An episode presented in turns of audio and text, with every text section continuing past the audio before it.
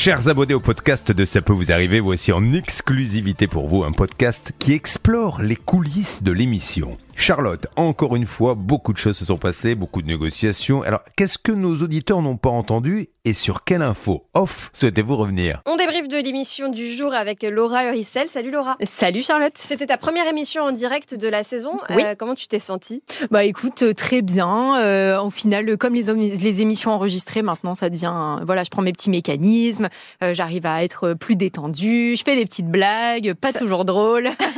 Ça devient la routine. Quoi. Voilà, une petite routine, mais c'était intéressant de le refaire en direct. Il y a toujours cette petite pression, hein, bien évidemment. On sait qu'on est écouté, regardé, euh, euh, mais ça s'est très bien passé. Je suis contente. En revanche, une émission un peu dure en termes de négo, Mhm. puisque on a fait chou blanc sur Cédric, même s'il nous a beaucoup fait rire avec son ça. blind test. Malheureusement, on a réussi à joindre personne. Non, non, on a essayé. euh, bah, je, je te laisse imaginer euh, le nombre d'appels qu'il doit avoir sur son téléphone.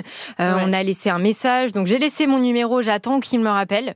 Euh, mais pour l'instant, non, c'est chou blanc, quoi. On avait deux, trois numéros, il n'y en avait aucun qui Non, décrochait. personne ne nous a répondu. Voilà, ce qui est très frustrant dans ces cas-là. Mais bon, Et c'était dur aussi sur le dossier d'Isabelle avec euh, ça. cette, euh, ce transpalette qui a renversé sa maman. Elle Mhm. devrait être indemnisée pour euh, tous Oui, les frais 8 000 médicaux, euros, les crois. séquelles. Alors, il y a une proposition et- mais Ouais. de Lidl, pas de l'assurance. C'est hein, ça, ouais. De 8 000 euros. ouais, ouais, c'est ça. Mais je crois qu'elle a déjà eu 600 euros, elle, donc ce Ouais. serait un complément. Je crois qu'elle demandait 4000.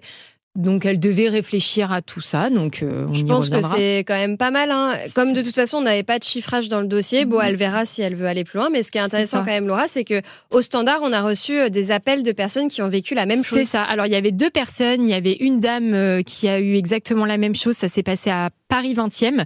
Et euh, alors, elle, pour le coup, son cas a été, enfin, son dossier a été réglé. Elle a été indemnisée, donc pas de souci. C'était Lidl un- aussi. Ouais, c'était Lidl. Les deux, Mhm. c'était Lidl. Et un autre Lidl, alors dans le sud, dans l'Aude, je crois. Euh, bah là, pour le coup, ça n'a pas encore été. Enfin, la, la personne, c'est un monsieur, n'a pas encore été indemnisé.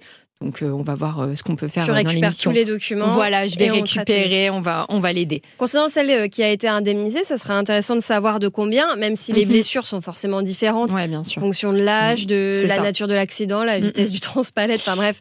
Mais quand même, pour nous donner une idée de quelle indemnisation peut, ça. peut être octroyée, euh, 8 000 euros, euh, 3 000 Stan me souffle 3 000 euros, oui, donc ça c'est pas beaucoup. Alors peut-être que la Mm. personne n'avait pas été euh, gravement blessée. C'est pas le cas de la maman d'Isabelle, elle a quand même eu des séquelles assez Mm, mm. conséquentes. Donc 8 000 euros, bon, affaire à suivre. Ouais. Euh, et puis euh, Laura, qu'est-ce qu'on a fait d'autre? Le camping, euh, Le camping, avec le ouais. mobilhome. C'est ça. Alors, on a eu euh, la pré- une des prestataires au téléphone euh, qui était, enfin, c'était un peu inaudible. hein. Ah Euh, ouais, franchement, ça ne ça a pas donné grand chose. Donc, euh, Bernard s'est occupé de- du dossier, hein, spécialiste voyage, et il a appelé euh, carrément le groupe euh, du, du camping, quoi. Oui, il y a des choses à éclaircir Mm. dans ce dossier, des petites choses qui n'étaient pas très très claires. Pas de la faute de Christelle, mais ce prestataire. euh, Non, puis elle est bizarre cette quoi. histoire. On parle de sous-location, Ouais. des gens auraient vu, enfin c'est des sous-entendus. Bon, en même temps, on- voilà, on- elle aurait pas inventé ces histoires non plus, donc c'est là et bon, il faut trouver une très- solution. Ouais, on va remettre tout ça d'équerre et puis Ouais. on vous donnera euh, des nouvelles de tous ces dossiers dans les ça. prochains jours. euh, Exactement. Dans CPVA. Ouais, À bientôt. à bientôt.